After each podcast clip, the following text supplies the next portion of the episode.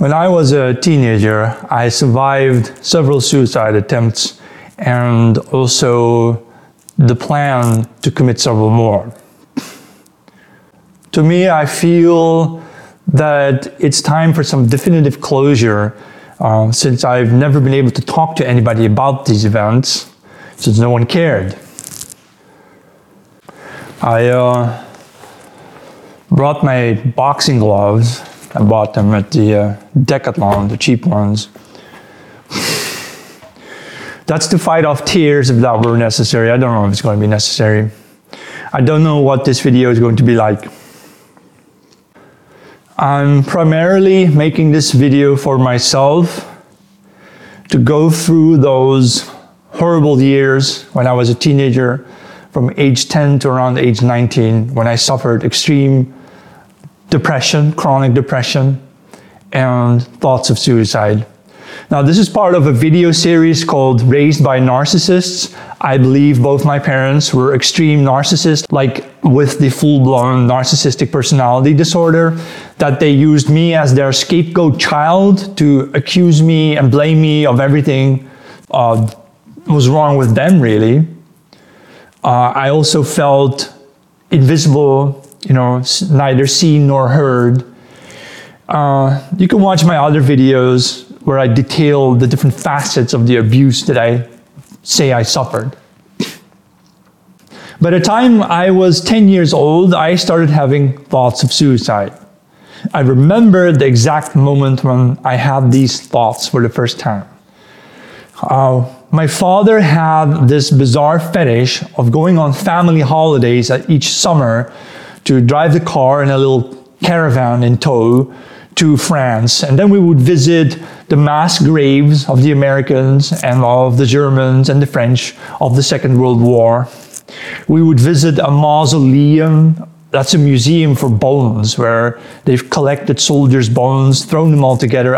I remember walking on this plexiglass floor and you could see through it to see, you know, crates full of bones from anonymous soldiers. And this is bizarre, right? Like, we did this at least five or six years in a row, where my father would go to these very depressing World War II memorials throughout Western Europe, especially France. And it was when we were at a certain fort, I forgot the name of it, a French fort.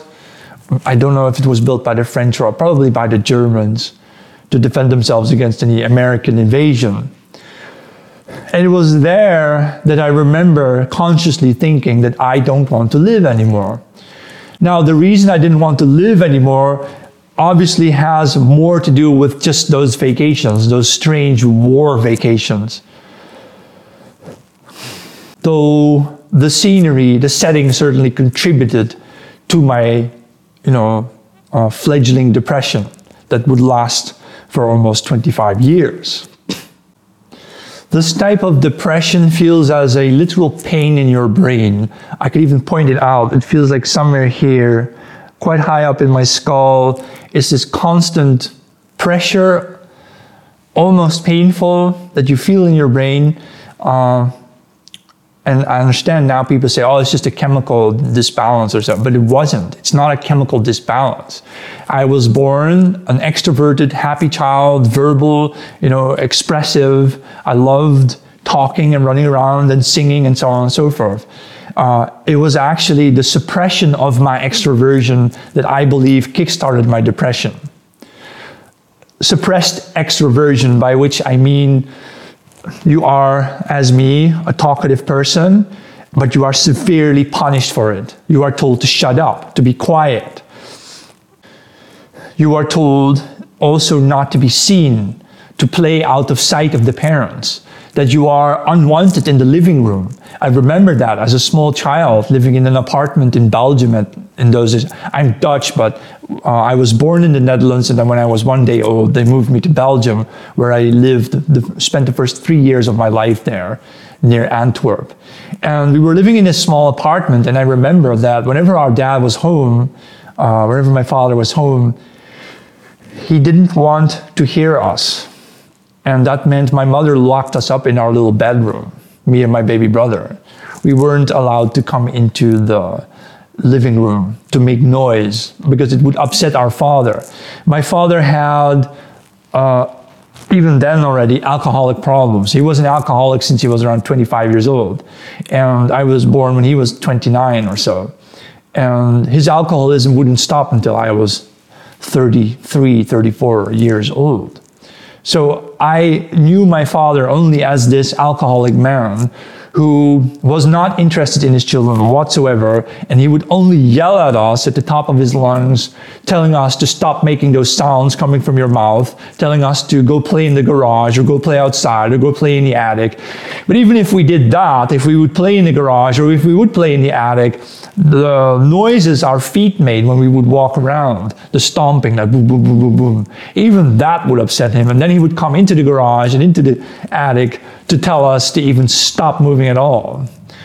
It's very clear that we were unwanted as children. Now, the same applies to my mother. I don't know why my mother had children. She also didn't love us, right? I can go into that in another video. But the combination of all the sorts of, all the different facets of narcissistic abuse that you can get physical abuse, physical neglect, uh, emotional abuse, emotional neglect, psychological abuse, psychological neglect, psychological invisibility, and so on and so forth. All these things combined is what made me depressed. So it's not a chemical disbalance. I do not buy into that theory at all. It is years of chronic abuse and neglect that led to me being depressed and suicidal, basically feeling as though I shouldn't have been born. I was unwanted, undesired. I shouldn't have been there.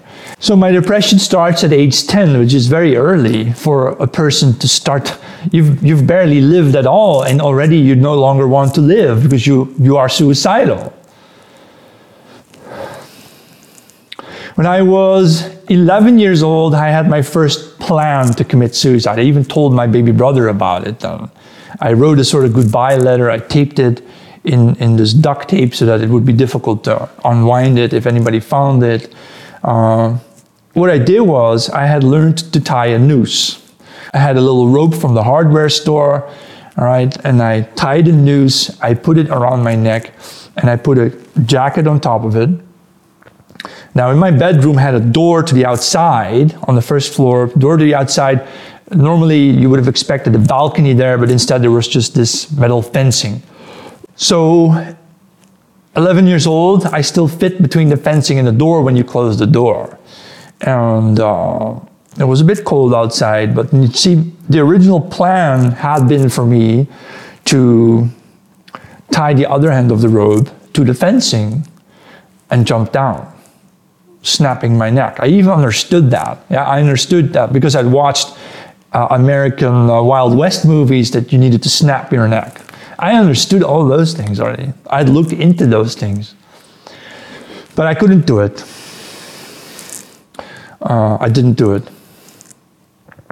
I do remember that my baby brother told my parents who were watching TV downstairs, and I could hear them just laugh it off. They didn't even come upstairs to check on me until an hour later.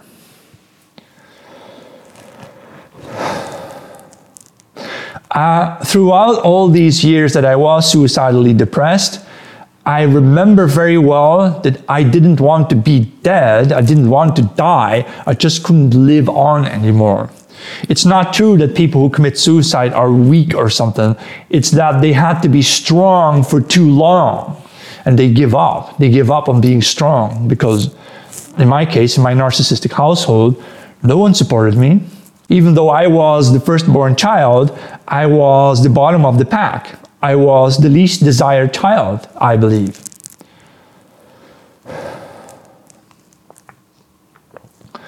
Uh, when I was 12 years old, I remember lying on the floor in my bedroom holding a sort of pocket knife that I had sharpened first, and I held it over my heart. And I wanted to, to jab it right into my heart but I couldn't do it. See, a lot of uh, what is what is an attempt? You know, what is a suicide attempt? Uh, in my view, you prepare for suicide, you prepare what you need, and you are basically there at the start of it to do it. That's that's the beginning of an attempt. Uh, when I was 13 years old, I kept thinking of this idea to hang myself. This time, I would ride to school on my bike in the early morning. I would have a noose around my neck underneath my jacket, and I would bike to school with that, thinking that when I reached this bridge, this uh, viaduct, as we call it in the Netherlands, uh, there was this you know metal fencing there, a railing that I could tie the other end to it and jump off in front of the traffic so that say truck drivers would see me dangling right before their windshield.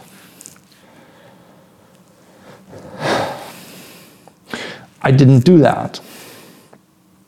I wanted to. I tried to do these things.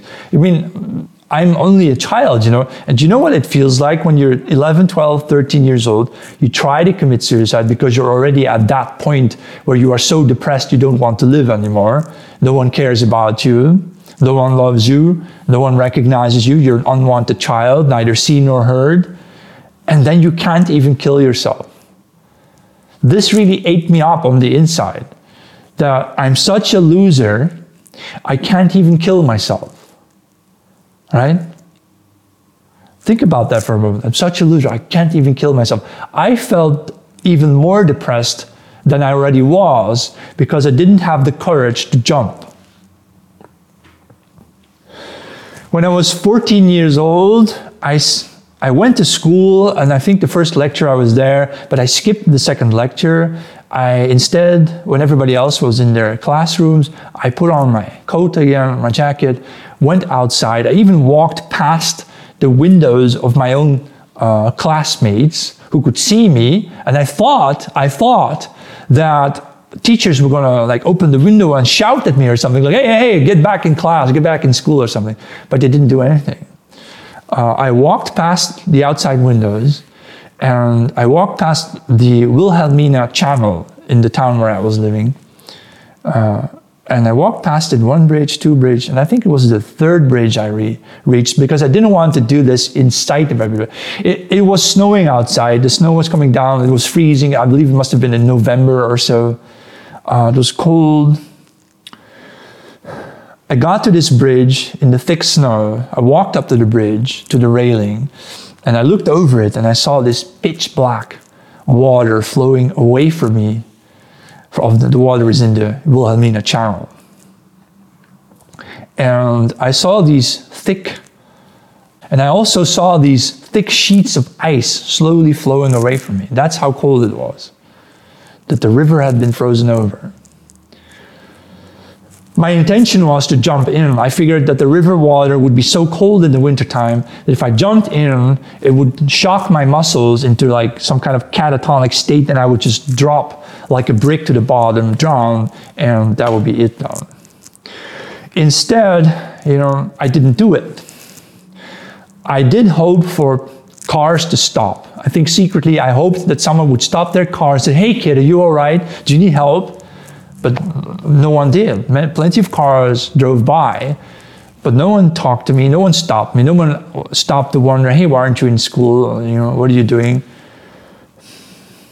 It turns out that in our society in the Netherlands, people don't talk to each other. They do not. People really mind their own business. And if there's a kid over there trying to commit suicide, who cares, right? We got other things to do. I stood there by that railing for a while and I, and I ordered myself to make a decision either to jump in or to face life, no matter how hard it is. And mind you, for me, there was nothing. There was no life to live. At home, I was, you know, the victim of two narcissistic parents. Like I told you, treated me as the scapegoat child who didn't care about me at all. School was no different. Teachers just care about your performance, about your grades and your exams, and they didn't care about me personally. I felt that I was between a rock and a hard place. There was no life for me at home and no life for me at school. And since we didn't do extracurricular activities because our family wasn't rich, uh, I would have liked to go do uh, ice hockey or something, but we didn't have money for things like that. Uh, I could have done piano lessons, but my mom said you're too stupid to do to do piano lessons. Later, I taught myself how to play the piano a little bit. Uh, but this just goes to show what kind of parents I had. You know, anytime I came up with a suggestion that I could do something outside of school hours, the answer was always no. Either you're too stupid or we don't have money, right?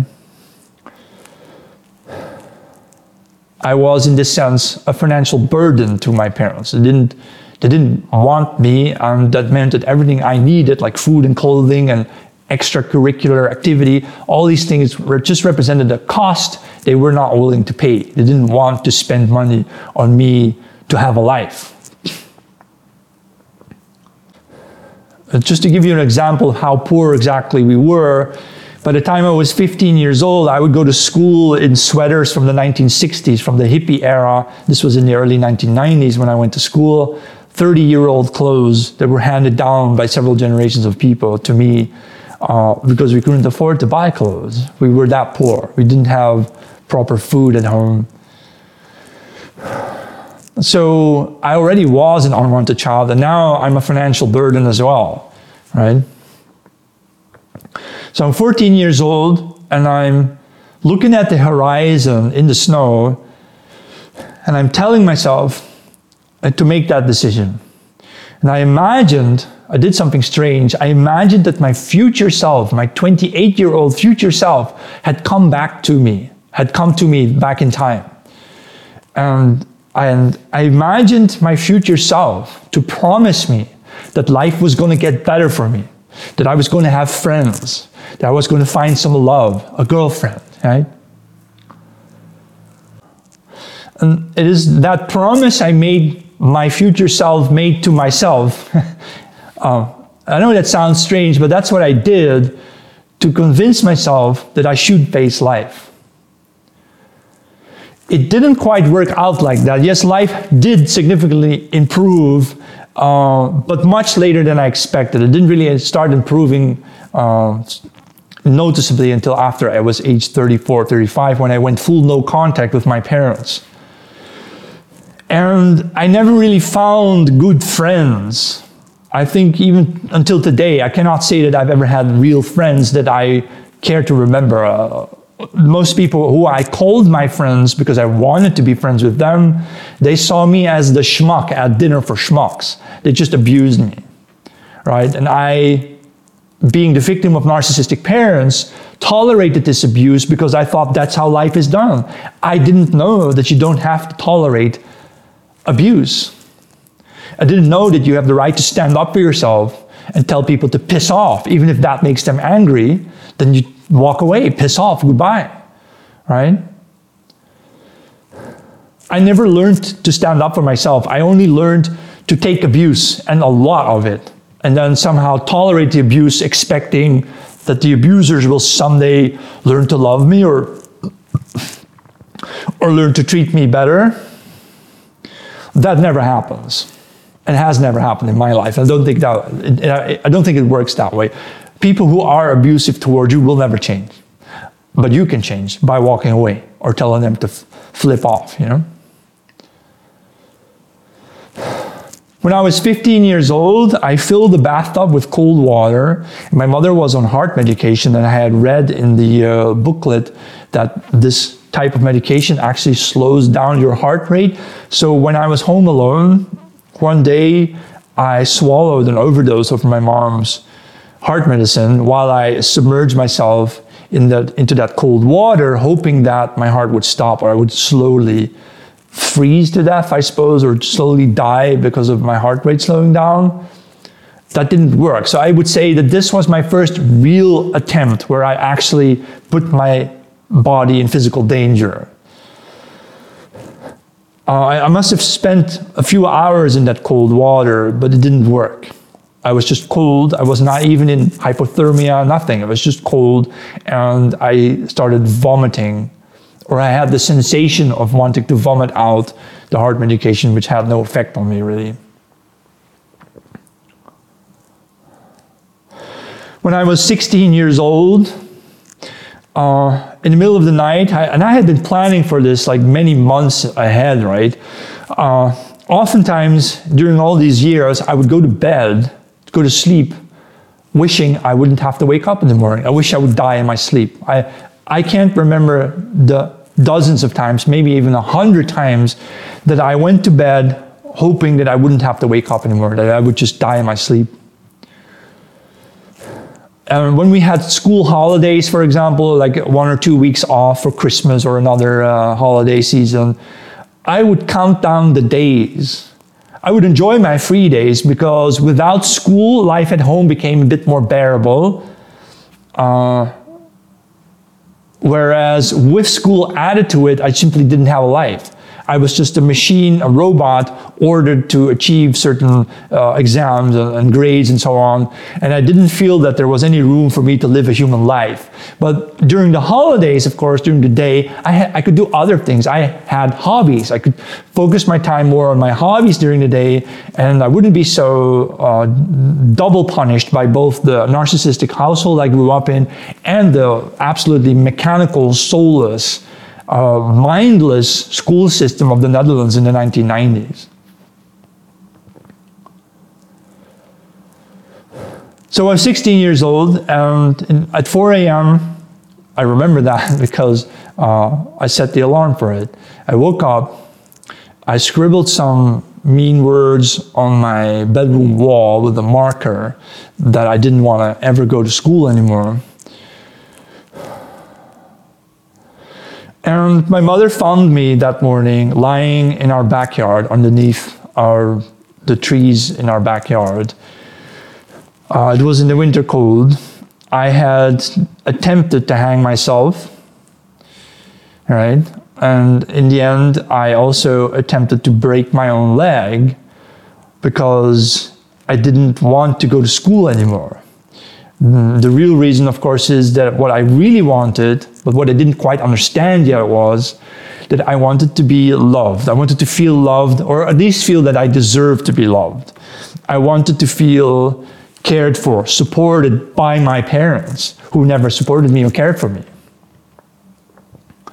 So my mother found me lying on the cold dirt floor in our backyard she got me back inside, gave me one cup of tea, and five minutes later, I was in the car with her. She drove me off to school, and there I was solving math problems, and my teacher complaining why I hadn't done my homework. I understand that the school system isn't designed to care about children's psychological problems. Right? In the Netherlands, we normally don't have things like a school psychologist or something. I, I sometimes see that in American movies about high, American high school. You have a school physician and a school psychologist. We don't have that. Uh, I also want to tell you that when I was 13 years old, I tried to tell my father for the first time in my life that I had these depressed thoughts, and I had been suicidal since age 10, and that uh, the year before, when I was 12, I had also attempted to jump out of those trees in our backyard. I was literally out on a limb. I had let go of my hands. I looked down to the pavement, to the concrete, uh, and I, I intended to dive down head first, but right in that last moment, I was thinking to myself, what is to become of my baby brothers? If I do this, I had three younger brothers. What if I kill myself? What will happen to them? Right? It's the thought of my younger brothers that kept me alive often, is this thought of them that I shouldn't leave them behind with our abusive parents. That is the reason why I often pulled out of my suicide attempts and didn't do it. So I've got tears on, running down my cheek telling my father this story about that I wanted to jump out of the tree. My father doesn't respond. He's working on the VCR. VCR is an old recording system where you could record TV shows. Nowadays you have uh, hard disks or whatever, or USBs or whatever. Those days you had VCR cassettes to record TV shows. So my father was fixing the VCR machine. And when I was done talking, he turned, like he was like crouching a little bit, like so, and he, he turned to, to me to look me in, in the face. And he said to me, then you should have jumped.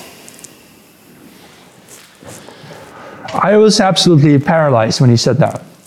Uh, for a brief second, I looked my father in the eye, and it was as though I saw the pitch blackness, the gateways straight to hell. It felt as though I was in the presence of the devil, my father, or that my father was possessed by the devil in a flash like that. That's what it felt like. Because I looked my father in the eye, he looked me in the eye, and he said this to me, then I should have jumped. He didn't give me any support. He didn't help me. He didn't give me emotional, you know, uh, nothing, nothing. My father literally wished me dead. Okay, I was 13 years old, and my father wished me dead to my face, basically ordered me that I should have committed suicide. This was his assignment for me. You know, if there was any doubt in my head whether or not I was a wanted child, whether or not I deserved to be seen and heard and loved and cared for, like any child wants, those doubts were gone. I knew in that very moment, when I was 13 years old, in 1993, in the Netherlands, I knew that my parents neither wanted me alive nor would they care if I were dead. Because three years later, my mom finds me in the backyard, as I told you, and drives me off to the math class. We never spoke about this event ever again. She gave me that cup of tea and told me, hurry to go to school. You have to go to school. It's time. It's time to go to school. That's the only concern she had, that it was 8.30 in the Netherlands, and that means we, I, we, we have to be in school at 8.30. At least my school started at 8, 8.30 a.m. That's her only concern, the only thing she cared about. When I was 18 years old, I attempted more strangulation by hanging myself. I tied the noose again, and this time I tied it around, for example, my doorknob to my bedroom, and I actually felt the rope cut into my throat. I also tried it with electric wiring around my throat, and that really cut into your throat. I also, by the time I was 19 years old, uh, put a bin bag, wrapped a bin bag around my head, with some elastic around it so it would close tightly and not let any air in and out. And I remember that, yeah. I know what it's like when you're breathing inside of a bag and the CO2 level starts to rise in the bag because you're, you're using the oxygen and exhaling more CO2. And it turns out that after some at some point, at some level, when the CO2 level is too high, your brain enters a panic mode. And so what happened is, I start to panic and I'm fighting it. I'm fighting the panic. I'm holding my hands down, like, don't do it. Like, don't scratch the bag open. But then, of course,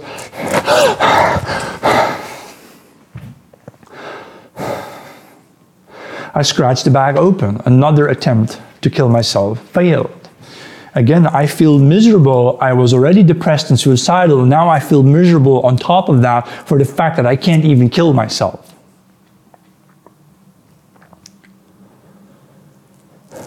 After this, though, the attempts stop. Is it a coincidence that around this age, 2021, I moved out of my parents' house? I finally went to live on my own to study. Now, my student years were just as shit, really. It's just more education, more school system, more grades, more exams. Uh, I didn't make any real friends there. But this, the thoughts of suicide didn't really go away. But the attempted suicide, the attempts stopped. I never attempted suicide again. And the thoughts of suicide stayed with me until age 28 then went away for a few years, and then came back again around age 33 when I spent some time living back with my parents and the same abuse I suffered as a child and a teenager came back to me again, driving me off the cliff again. Then I finally went full no contact. And full no contact to me finally meant that thoughts of suicide finally went away. Forever, for good, permanently. Now, I managed to do the story without having to punch my tears away. I feel good that I did this video, that I could tell you about my suicide attempts. I've never told anybody before. No one cared. No one cared. No one cared. But I still cared. I still care. And it's been one of the most valuable things that I've learned to do in my life is to finally, ultimately, learn to care for myself and about myself. See, I was taught to hate myself. I was taught to believe I was an inferior creature who didn't deserve his life, who shouldn't have been here, or shouldn't have been born. When I was 15 years old, I yelled at my father that I shouldn't have been born. You know, throughout my adult years, I often asked my parents, why did you have children? Why did you have us? Suggesting that they didn't really want us, they didn't care us, they didn't, they didn't care about us, they didn't love us. So uh, he didn't have proper answers to questions like that. If you are struggling with suicide, accept that it has real world causes. It's not caused by a chemical disbalance. If there is a chemical disbalance measured in your brain, it is the consequence of real social problems that cause you to have the chemical imbalance. You don't solve that problem with pills and medication. You solve it by cutting loose from your abusers, by going no contact with your abusers, and never talking to them again. And also by learning to very quickly cut loose from the so called friendships yeah, with people who are only mimicking or continuing the sort of abuse you used to suffer. Those people are not your friends. People who abuse you are not your friends. Normal people understand that, but I had to learn that. I had to learn that people who hurt me, abuse me, humiliate me, like lower me, belittle me, right, spit on me, hit me, right, threaten to hit me, threaten with violence, that such people are not my friends. I didn't know that. Seriously, that's how strange abuse can be. If you've been the victim of chronic abuse, you don't know that people who treat you poorly have no right to do so. You think that's how life is. You think that you prove yourself worthy by tolerating the abuse, by allowing it to continue to happen, rather than to put an end to it and say, fuck off.